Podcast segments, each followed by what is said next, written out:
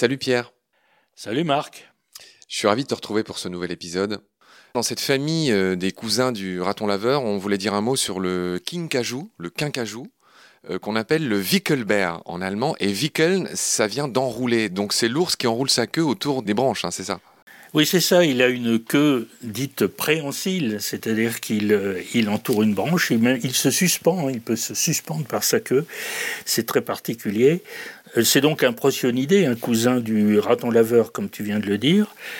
Son nom, quincajou, est un peu mystérieux et il a été longtemps confondu avec le carcajou, que tu connais sûrement. Oui, le carcajou, c'est le glouton. C'est le glouton du Canada, du nord de l'Amérique, alors que le quincajou, il est d'Amérique centrale et d'Amérique du Sud. Et c'est Buffon qui a tranché entre les deux et qui a clairement dit le carcajou, c'est au Canada, le quincajou, c'est celui dont on parle en Amérique. Alors, Amérique toujours, il y a un animal que beaucoup de touristes connaissent, c'est le coati, qui a une drôle de tête avec une espèce de groin.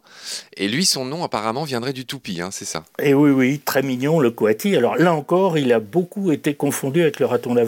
Et là encore, Buffon est intervenu avec autorité pour bien distinguer les deux animaux. Alors coati, oui, c'est du tupi, cette langue amérindienne du Brésil, et ça voudrait dire qu'il a le nez euh, souple, comme une, une lanière souple. Et en effet, ce groin, il est mobile. Oui, effectivement, il a un long groin et c'est drôle parce que l'allemand est très descriptif. En allemand, c'est Nasenbär, voilà. Ça veut dire euh, l'ours à nez. Et en danois aussi, euh, j'arriverai pas à le prononcer, mais c'est la même idée d'ours à nez. Parce Björn, a... nez Björn.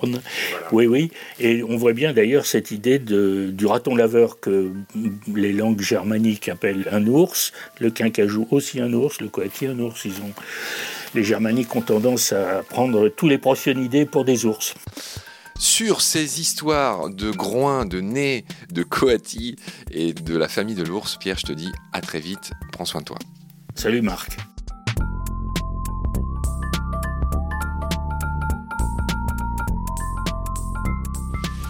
I've seen things you people wouldn't believe.